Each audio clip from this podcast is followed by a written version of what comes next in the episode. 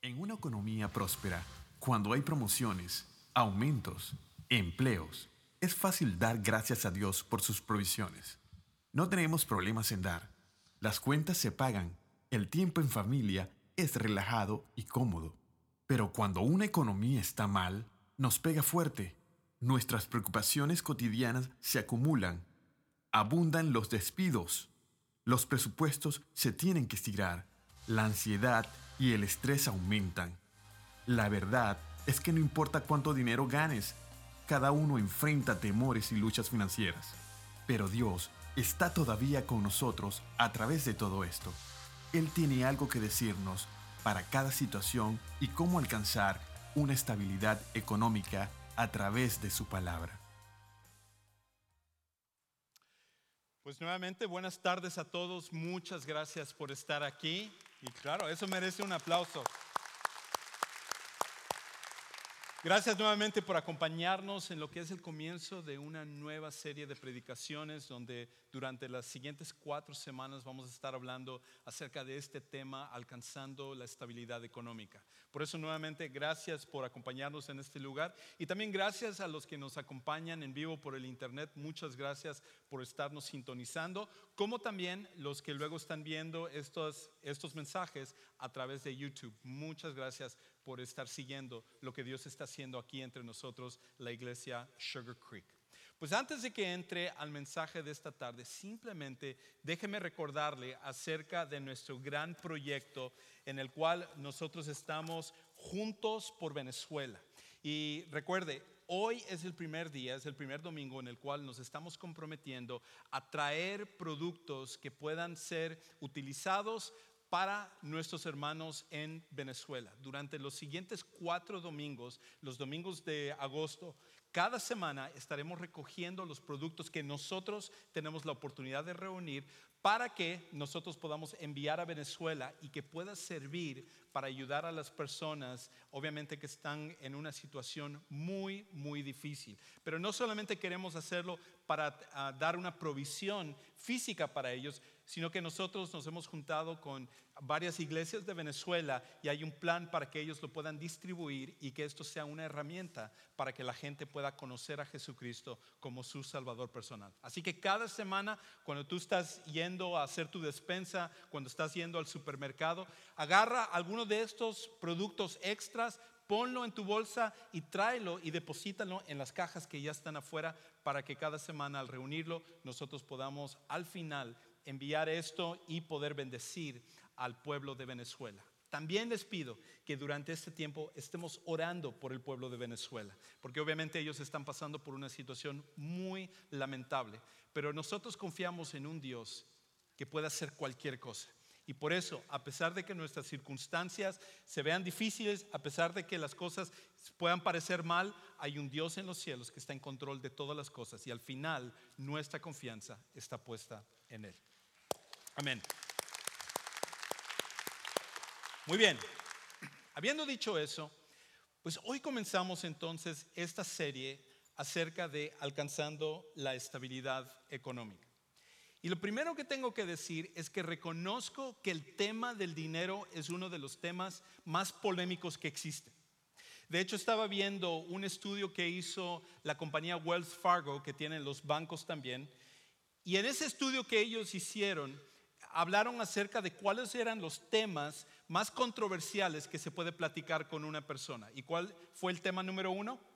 El dinero. 44% de las personas dijeron que el tema más difícil para hablar con otra persona es el dinero. Inclusive arriba del número dos, que era la muerte, arriba del, del número tres, que era la política, y arriba del número cuatro, que era la religión. De todos los temas que cuestan trabajo hablar con las personas, el tema del dinero es el tema más controversial.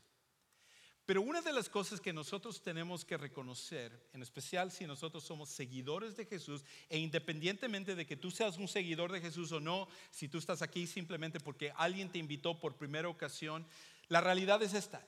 El tema del dinero es un tema muy importante para nosotros. Y todos nosotros necesitamos principios que puedan ayudarnos a poder administrar nuestras finanzas de una mejor manera. Y por esa razón, la Biblia tiene mucho que decir con respecto al tema del dinero. Y Jesucristo mismo tuvo mucho que decir con respecto a este tema. Y esos principios son unos en los cuales cuando nosotros tomamos la decisión de ponerlo en práctica en nuestras vidas, podemos empezar a hacer una diferencia. Ahora, lo otro que quiero decir antes de, comenzar con esta, o más bien comenzando ya esta serie, es que nosotros no queremos manejar el tema del dinero desde un punto de vista en el cual se usa como algo para abusar. Porque nosotros sabemos que desafortunadamente eh, muchas veces en las iglesias se puede utilizar el, el, tema del dinero como un tema para abusar de la gente y eso es lo que no queremos. Lo que nosotros queremos a través de estas cuatro semanas es dar principios que puedan ayudarte a ti en tu situación económica, siguiendo y siendo obediente a lo que la Biblia ya dice con respecto a este tema. Y el día de hoy yo quiero hablarte específicamente acerca del tema repensando tus finanzas, repensando tus finanzas.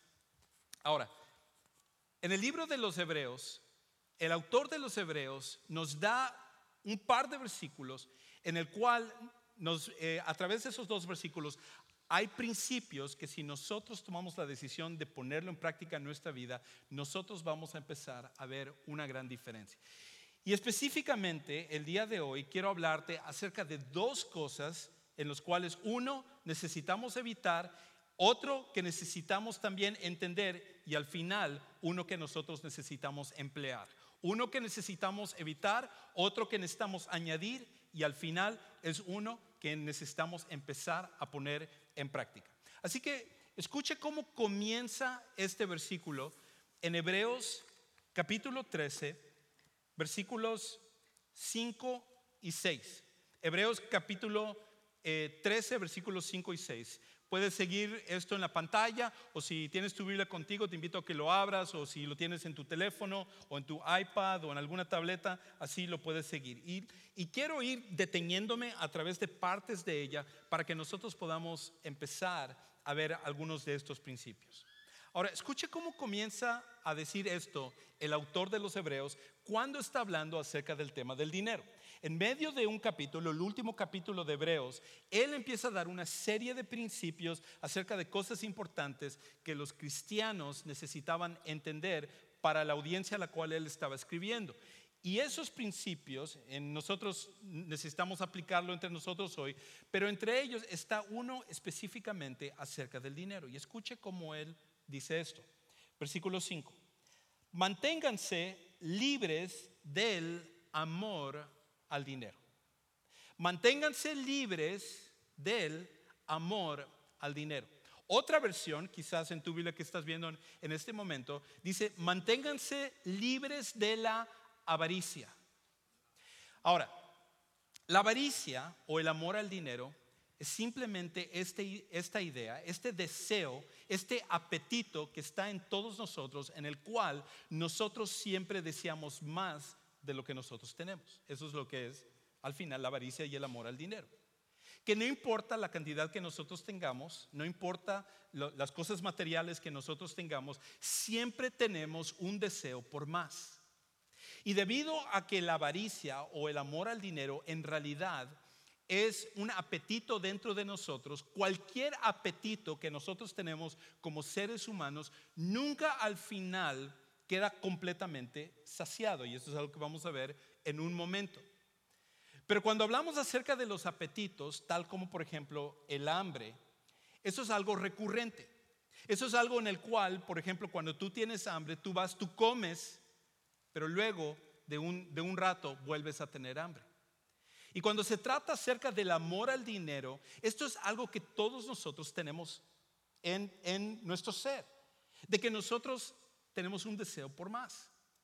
Y aunado a eso, cuando nosotros Vivimos en un país como los Estados Unidos donde constantemente el materialismo, los comerciales y las cosas que están a nuestro alrededor nos envían el mensaje de que tú necesitas más, de que siempre necesitas lo último, de que necesitas siempre ganar más. Pues estas ideas y el amor al dinero se nos viene bien fácil a todos nosotros. Pero el autor de los Hebreos nos advierte, nos dice, manténganse libres del amor al dinero. Y quiero darte tres razones, aunque hay muchas diferentes razones, quiero darte tres razones específicamente por las cuales tú necesitas evitar el amor al dinero, porque tú en, en este caso puedes estar diciendo, primero que nada, yo no soy avaricioso. Alguien puede estar diciendo aquí, avaricioso los millonarios de Wall Street. Avaricioso los ejecutivos en las empresas que están tratando de quitarle dinero a la gente. Yo avaricioso, si yo casi ni tengo dinero. Así que el amor al dinero y la avaricia no es un problema para mí. Y una de las cosas es que la avaricia es bien difícil de detectar en nuestras vidas. Nosotros siempre lo, lo, relacionamos con gente que tiene mucho dinero, pero la avaricia o el amor al dinero es algo que todos nosotros tenemos la tentación con respecto a ello. Y por esa razón nosotros necesitamos tener cuidado. Ahora, la primera razón por la cual nosotros debemos de evitar el amor al dinero es porque el amor al dinero siempre te producirá angustia. El amor al dinero siempre te producirá angustia. Hay muchas razones, pero esta es una de las razones principales por el cual nosotros debemos de evitar el amor al dinero o la avaricia. Porque lo primero es que el amor al dinero, cuando una persona ama el dinero, siempre estará batallando con la angustia, con el estrés, con la ansiedad. Ahora, cuando, cuando estoy hablando acerca de esto también de amar al dinero, algunos, algunos quizás se están imaginando, no, pues yo cuando, cuando me pagan, cuando yo recibo todos los billetes, nunca les estoy dando besitos y diciendo, ay, cómo te amo, te amo. Así que ese no, no me refiero a eso, no estoy diciendo eso que es el amor al dinero. Otra vez, el amor al dinero es ese deseo por siempre tener más. Ese dinero por, e, ese deseo por, por siempre poseer más cosas. Y eso es algo en el cual todos luchamos. Y es precisamente porque es una lucha que una de las cosas a la cual lleva este deseo es al estrés, es a la angustia, es a sentirse eh, eh, en el cual uno como que nunca se encuentra completamente satisfecho. De hecho, estaba viendo un, estudio en el cual estaban analizando acerca de los niveles de estrés en, en los Estados Unidos. Y encontraron que lo que más producía angustia, lo que más producía este estrés es el tema del dinero. Y en este estudio encontraron que el 72% de las personas a las cuales encuestaron, y esto era lo que es la agencia principal de psicólogos de los Estados Unidos, habían hecho este estudio y encontraron que el 72% de las personas dicen que ellos con, eh, con cada cierto tiempo están batallando con el estrés con respecto al dinero. Y luego encontraron en ese mismo estudio que como 24% de ellos hablaban de que esas personas batallaban siempre con problemas de estrés a causa del dinero. Esto es algo que se da con mucha frecuencia.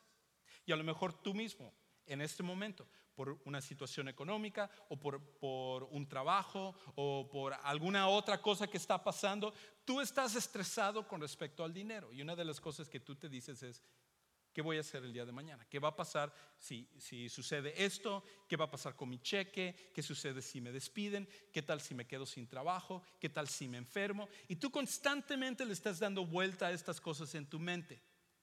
Y uno puede decir, bueno, eso es eso es algo normal. Todas las personas sufren a causa de eso.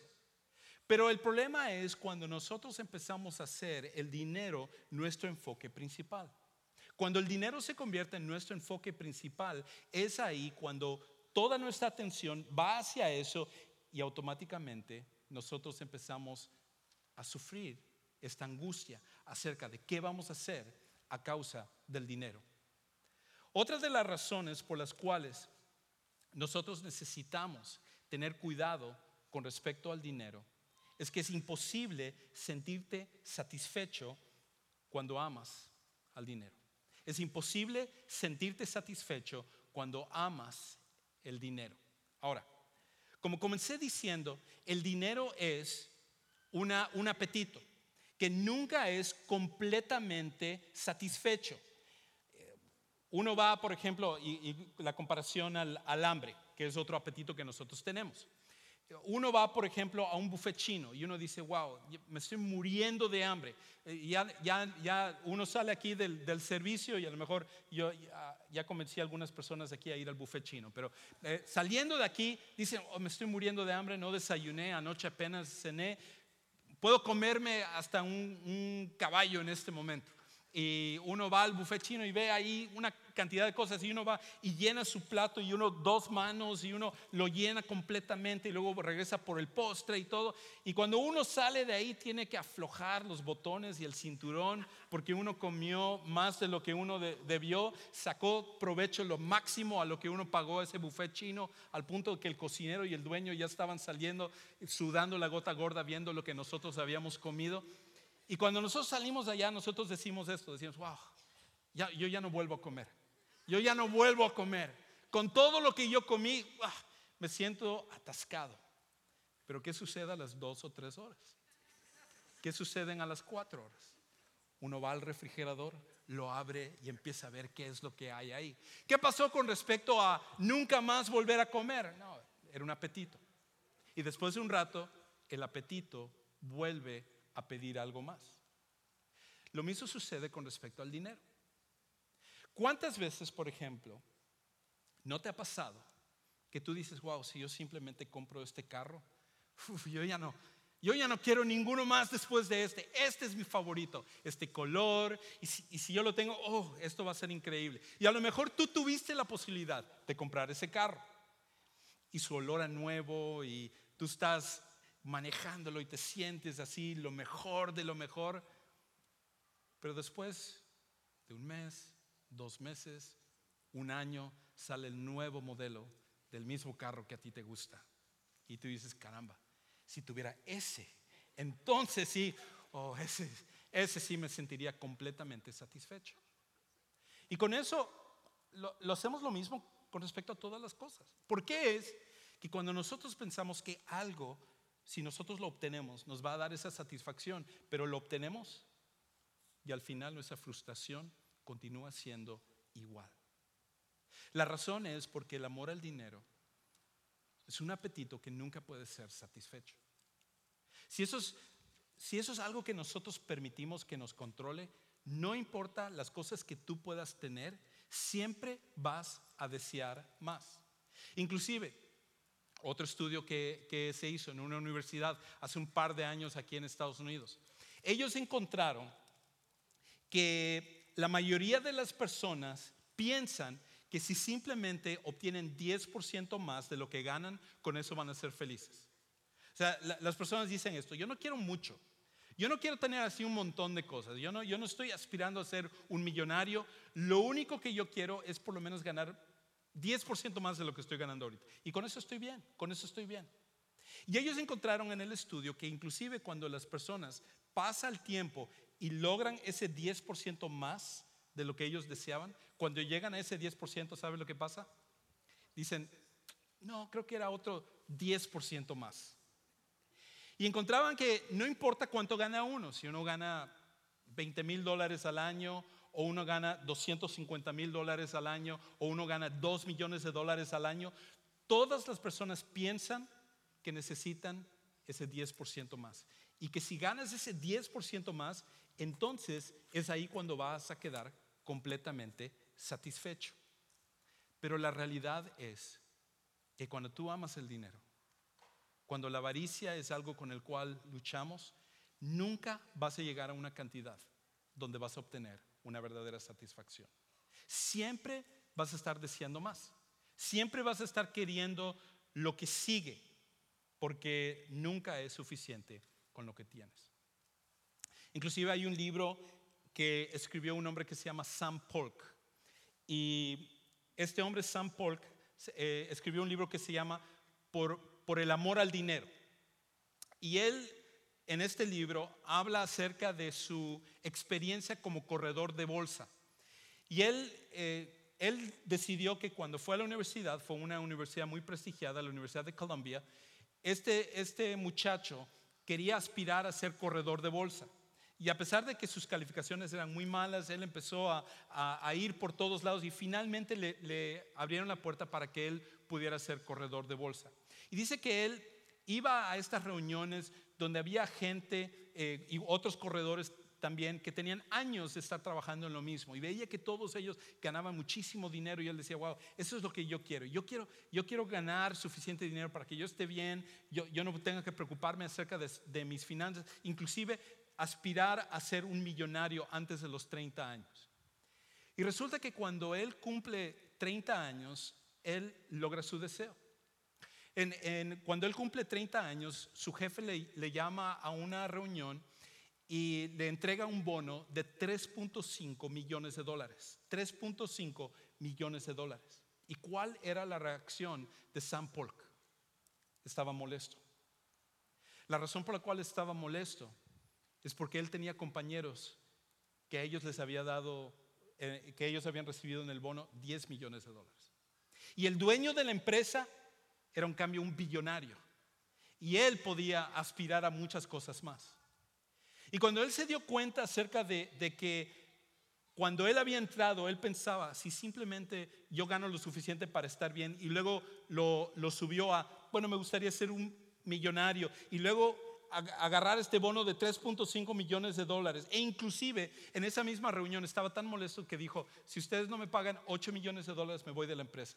Y sus jefes dijeron, está bien, pero tienes que firmar por varios años. Y al final, ¿saben lo que sucedió con él? renunció. Pero no renunció porque no le estaban dando el dinero que él quería. Renunció porque se había dado cuenta que algo estaba mal dentro de él. Y que no solamente estaba mal dentro de él, estaba mal todas las personas que trabajaban a su alrededor. Porque todos ellos habían hecho del dinero lo, central de su vida. Y a pesar de que lo estaban buscando y que tenían dinero, esta gente no se veía feliz. Esta gente no encontraba en realidad un compás para su vida. En su mente ellos pensaban, el dinero es lo que me va a dar la felicidad. Y por eso había esta búsqueda del dinero. Pero él encontró que no importaba la cantidad que uno ganara, nunca se podía satisfacer lo que uno deseaba. Ahora, lo tercero por el cual creo que la, la Biblia nos advierte en contra de amar el dinero es por esto. El amor al dinero demandará tu amor por lo que realmente es importante. El amor al dinero demandará tu amor por lo que realmente es importante. Una de las cosas que sucede es que cuando nosotros amamos el dinero, cuando nosotros, en otras palabras, hacemos el dinero nuestra prioridad, cuando lo hacemos lo céntrico de nuestra vida, cuando nosotros lo hacemos como la base de, de todo lo que nosotros queremos, empezamos a hacer todo lo demás secundario. Porque ninguno de nosotros puede tener más de una prioridad. Tú tienes una prioridad nada más. A veces nosotros podemos convencernos de que podemos tener más de una prioridad en el, lugar número uno, pero esta es la realidad. Todos nosotros solo podemos hacer la prioridad número uno una cosa. Y todos tenemos que escoger cuál va a ser esa prioridad. Si el dinero es nuestra prioridad número uno, hacemos todo lo demás secundario. Y cuando eso sucede, todo lo demás entonces empieza a sufrirlo. Es más, déjame darte un ejemplo acerca de ello. Cuando una persona hace del el dinero su amor más grande, su prioridad más grande, hace sentir a los demás como que no son tan importantes. ¿Alguna vez, por ejemplo, tú tuviste una relación con alguien, quizás un novio, quizás una novia, o quizás un amigo o algún pariente, que te hacían sentir que para ellos su carro era más importante que tú? ¿Alguna vez te pasó eso?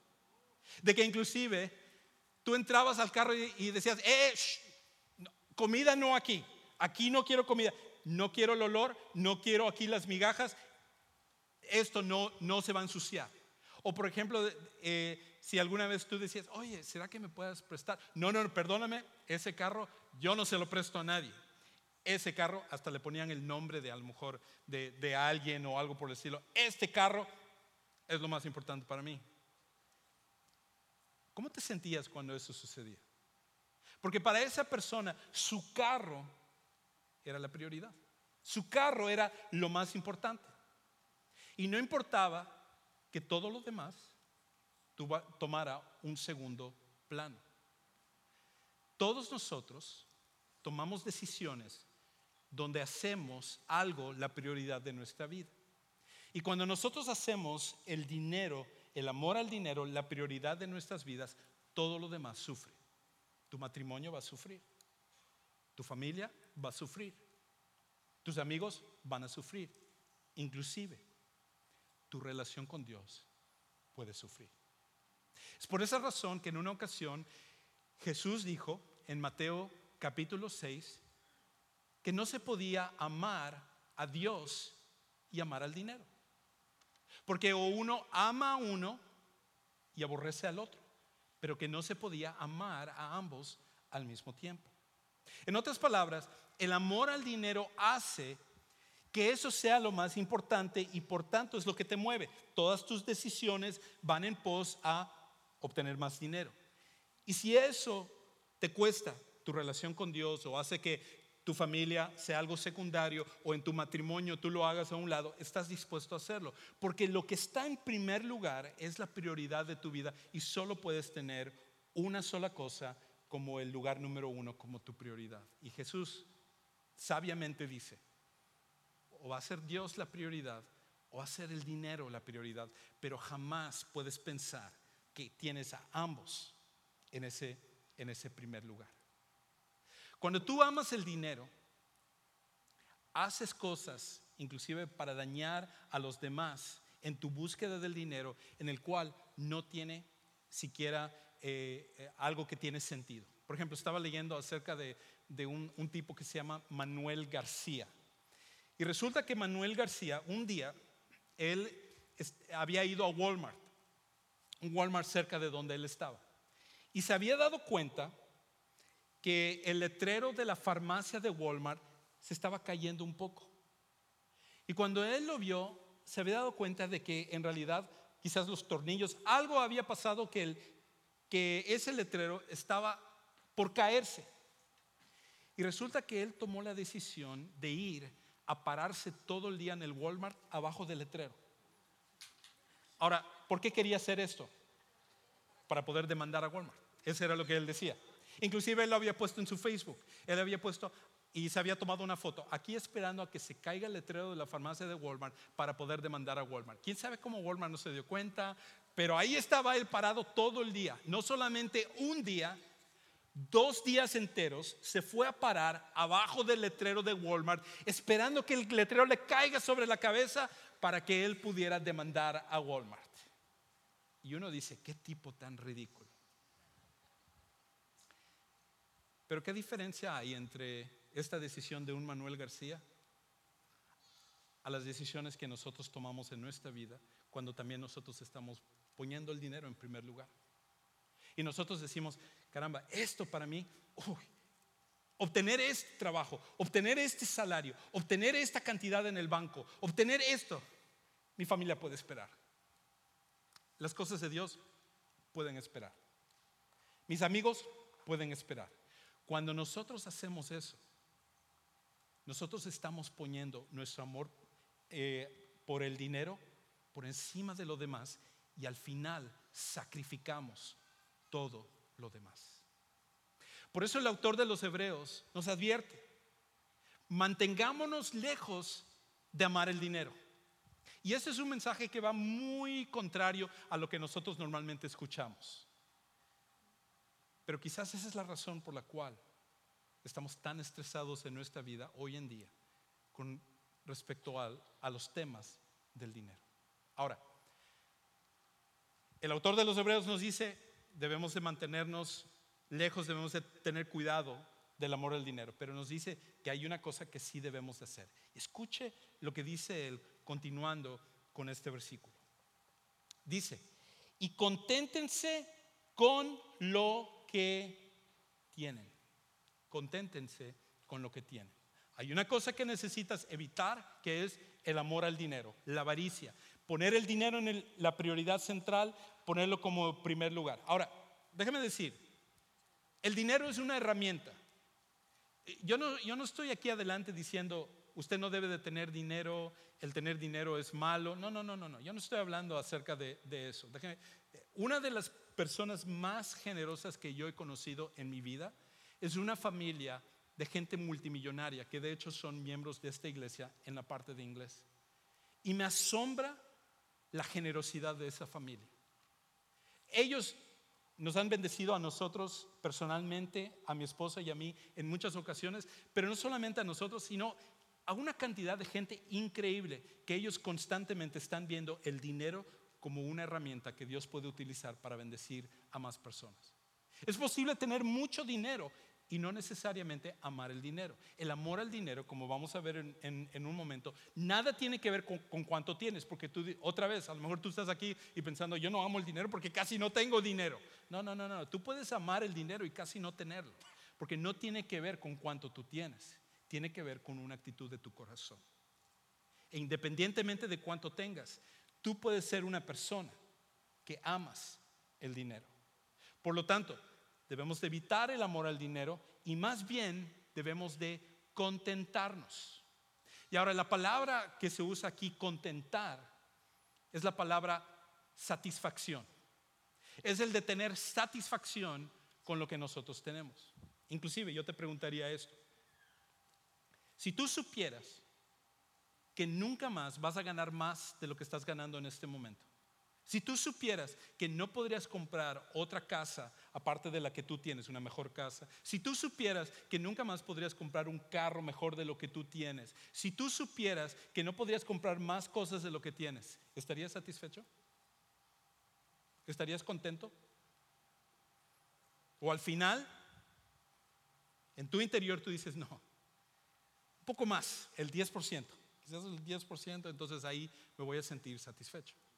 Increíblemente el autor de los Hebreos aquí nos dice, y conténtense con lo que tienen, conténtense con lo que tienen. Porque una de las cosas que nosotros tenemos que entender con respecto a esto es lo siguiente, el contentamiento no tiene que ver con una cantidad, sino con una confianza. El contentamiento no tiene que ver con una cantidad, sino con una confianza.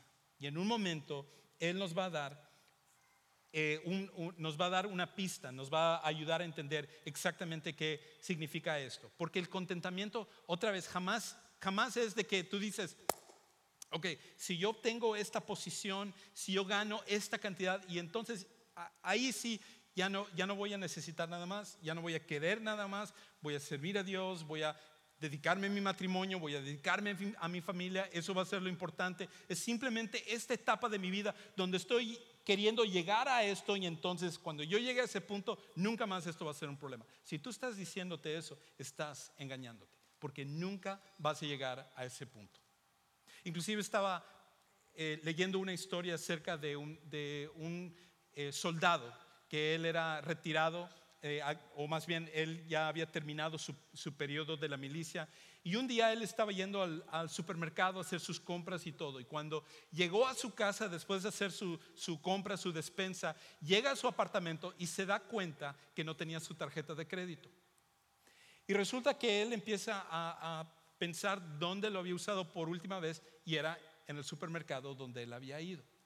Entonces él agarra y llama al banco para cancelar su tarjeta de crédito. Y, los de la tarjeta de crédito le dicen, ¿sabe qué? Es más, acaban de usar su tarjeta. Y es en el mismo local, es en un restaurante ahí del mismo local, una pizzería. Y entonces él, llama a la policía, les informa de, a, ellos de que la tarjeta lo habían usado en una pizzería al lado del supermercado donde él se había caído su tarjeta de crédito. Y llegó la policía a la pizzería y ahí encontraron al hombre que había utilizado una, la tarjeta de crédito de este, de este soldado. Y llegaron, lo arrestaron, lo acusaron de, de fraude por el uso de una tarjeta que no le correspondía. Y le preguntaron a él, ¿qué problemas económicos estás teniendo tú? Porque él había con la tarjeta ordenado un par de pizzas y creo que unas alitas o algo por el estilo. Y había su orden y él estaba esperando su orden después de haber usado la tarjeta de crédito. Y cuando le preguntaron, bueno, o sea, ¿por qué robaste esto? ¿Qué problemas económicos estás teniendo? El hombre hasta se indignó un poquito y él dijo, no, no, yo no, yo no tengo problemas de dinero.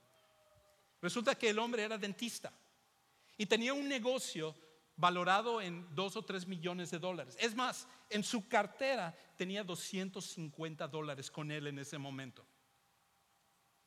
Pero el problema es de que cuando nosotros no estamos contentos con lo que tenemos, siempre estamos buscando esas oportunidades de aprovecharnos y tratar de agarrar más. Porque no tiene que ver con la cantidad que tienes. No tiene que ver con una cantidad que tú alcanzas. Tiene que ver con una confianza. Y una confianza específicamente en Dios. Cuando tú pones tu confianza en el dinero, siempre vas a estar estresado, poniendo todo lo demás en segundo lugar y tú vas a tomar todas tus decisiones basado en obtener más dinero. Pero cuando tú dices, yo voy a entender esto, que necesito estar contento con lo que tengo, no con lo que quiero tener, sino con lo que tengo. Sí tengo el deseo de tener más, pero si no tengo nada más, yo de cualquier manera voy a estar contento con lo que tengo, porque al final voy a confiar no en el dinero, sino en Dios. Y voy a permitir que Dios guíe mis finanzas. Porque yo entiendo al final que si Dios está en control de todas las cosas, lo está también de mis finanzas. Y Él sabe exactamente lo que yo necesito. Inclusive eso es lo que el autor de, Hebreos, ahora argumenta. Escuche, escuche lo, que, lo que él ahora va a decir. Porque Dios ha dicho, nunca te dejaré, jamás te abandonaré. Así que podemos decir con toda, ¿qué dice ahí? Confianza. El Señor es quien me ayuda. No temeré que me pueda hacer un simple mortal. El autor de los Hebreos nos dice lo que debemos evitar, el amor al dinero, el amor a, a, las cosas materiales, el hacer del dinero lo principal de tu vida, la prioridad número uno, esa es la avaricia. Nunca, es un camino de nunca acabar. En cambio, él dice, la respuesta es, conténtense con lo que tienen. Donde quiera que estés en este momento, tú dices que yo no tengo suficiente, es que yo casi no... Conténtate con lo que tienes, porque eso es una actitud que nada tiene que ver con cuánto tienes, tiene que ver con una actitud que está basado todo esto en la confianza en Dios. Cuando tú confías en Dios, entonces es mucho más fácil estar contento con lo que tienes. Y por eso, déjame darte tres cosas de cómo tú puedes aplicar esto en, en tu vida el día de hoy. Cómo tú puedes en realidad repensar tus finanzas, no tanto con respecto a cuánto quieres tener hacia el futuro, porque al final Dios es el que determina eso, sino más bien con respecto a cuál debe de ser mi actitud. La diferencia para que, para que haya prosperidad económica comienza con nuestra actitud. Es una, es una cuestión de nuestro corazón. No es una cuestión de nuestra cuenta bancaria, nuestra capacidad, nuestro trabajo, cuánto podemos obtener. Todo comienza con tu corazón y mi corazón. Y hay tres cosas que nosotros podemos hacer para aplicar esto. Escuche lo primero. Número uno, descansa en Dios al saber que Él proveerá para tus necesidades. Descansa en Dios al saber que Él proveerá para tus necesidades. ¿Cómo puedo yo confiar en Dios? Descansando en Él, sabiendo que Dios sabe exactamente lo que tú necesitas. Es más, tú llegaste a este lugar y el día de hoy hubo una cosa que tú no te preocupaste, que a lo mejor ni siquiera pensaste el día de hoy, y eso es en los latidos de tu corazón. Ninguno de nosotros cuando nos levantamos en la mañana nos, preocupamos acerca de decir, ¿será que, que hoy va a latir mi corazón el número de veces que necesita para bombear el oxígeno en todo mi cuerpo? No, nosotros lo dimos completamente por sentado. Cada vez que tú respiraste, Tú no pensaste acerca de eso, tú lo diste por sentado. Pero sabes una cosa, si Dios hubiera determinado que tu corazón no latiera ni una vez más, o que tú no pudieras respirar una vez más, tú no estarías aquí. Dios está encargado acerca de eso. Inclusive Jesús lo dijo de esta manera. Vean las aves del cielo, que ellos no cosechan y no ciegan. Nosotros constantemente las vemos volando por todos lados Y mientras nosotros los ignoramos a esas aves porque nosotros estamos pensando, ¿qué voy a hacer con mi situación económica? ¿Cómo puedo ganar más dinero? ¿Qué debo de hacer con respecto a esta situación? ¿Cómo presto más dinero por acá? ¿Qué muevo Y aquí nosotros estamos afanados y moviendo y, y pensando en todas estas cosas. Y las aves del cielo, ellos no se preocupan por nada de eso. Pero Jesús dice, la razón por la cual no se preocupan es porque Dios se encarga de ellos. Dios es el que les provee. ¿Y no son ustedes más importante para Dios que las aves del cielo? Dice Jesús. Y la respuesta es sí. Dios conoce tu necesidad.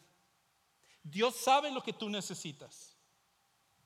Y Él es el que puede encargarse de tus necesidades también. El primer paso para alejarnos de hacer el amor al dinero lo, más importante en nuestra vida y empezar a practicar una vida de contentamiento es confiando en Dios primeramente con nuestras necesidades.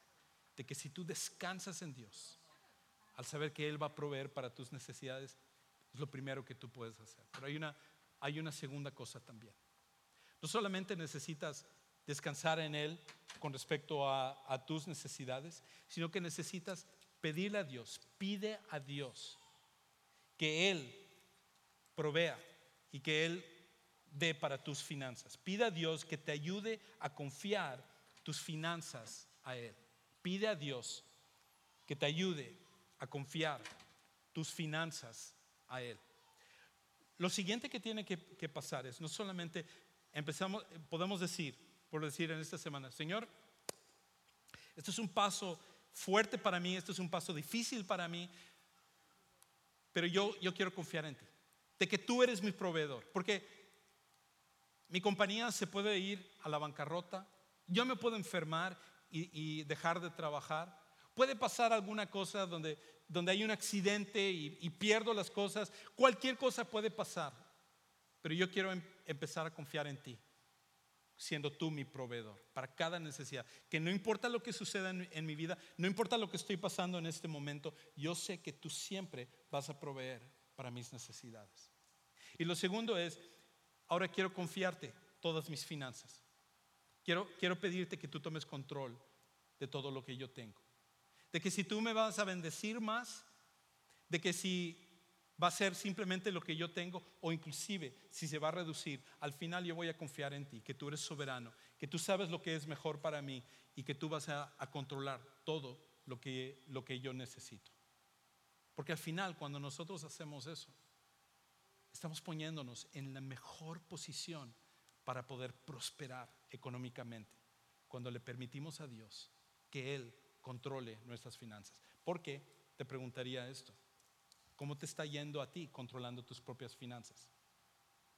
¿Sabe que una de las, probablemente de las muestras más grandes de falta de contentamiento que hay, inclusive entre aquellos que son seguidores de Jesucristo, es las deudas? tarjetas de crédito? Porque al final lo que estamos diciendo es esto, no tengo satisfacción con lo que yo tengo. Por lo tanto, yo voy a buscar obtener las cosas a mi manera. No importa lo que yo tenga. Y a la larga, las deudas, las tarjetas de crédito y todas estas cosas terminarán por ahogarte. Por esa razón, confíale a Dios tus finanzas. Pídele a Dios que Él tome control de ello. Inclusive, una, una última cosa. Administra lo que tienes correctamente. Administra lo que tienes correctamente o correctamente lo que tienes. Por esa razón, tú tienes esta tarjeta que está aquí, la guía mensual de presupuesto. Porque esto es una sugerencia de cómo tú puedes empezar a administrar lo que tú tienes. ¿Cómo tú puedes empezar a decir, Dios, yo quiero poner en orden lo que yo tengo, orden lo que yo gano, y yo quiero empezar a poner en práctica estos principios acerca de, tu palabra. Estoy cansado de estar estresado con respecto al dinero, estoy cansado de poner lo que es realmente importante en un segundo lugar y quiero empezar a hacer las cosas correctamente. Una de las cosas que puedes hacer esta misma semana es tomar esta tarjeta y empezar a poner en orden tus finanzas para, para decir, ok, esto es lo que necesito empezar a hacer. Aquí hay una excelente herramienta para que tú puedas empezar a poner en práctica esto. ¿Cómo sería si todos los que estamos aquí, como seguidores de Jesús, empezáramos a poner el amor al dinero como algo lejos de nosotros, el contentamiento como una característica de todos los que estamos aquí y la confianza en Dios como la base de todas nuestras decisiones. ¿Cómo sería tu vida y tus finanzas si tu confianza estuviera puesta en Dios como lo principal? Independientemente de que tú ganaras mucho dinero o poco dinero, tu vida sería completamente diferente. Y la primera manera de empezar a, repensar nuestras finanzas comienza con nuestro corazón. Para algunos de los que están aquí, las finanzas es simplemente un reflejo de algo más profundo que están en ustedes. Y eso es una falta de relación con Dios. Para ustedes, Dios y el dinero ha estado completamente separado. Dios, bien, gracias, Dios aquí en la iglesia, pero mi dinero yo lo manejo. Y resulta que en eso encuentras que hay un vacío en tu interior.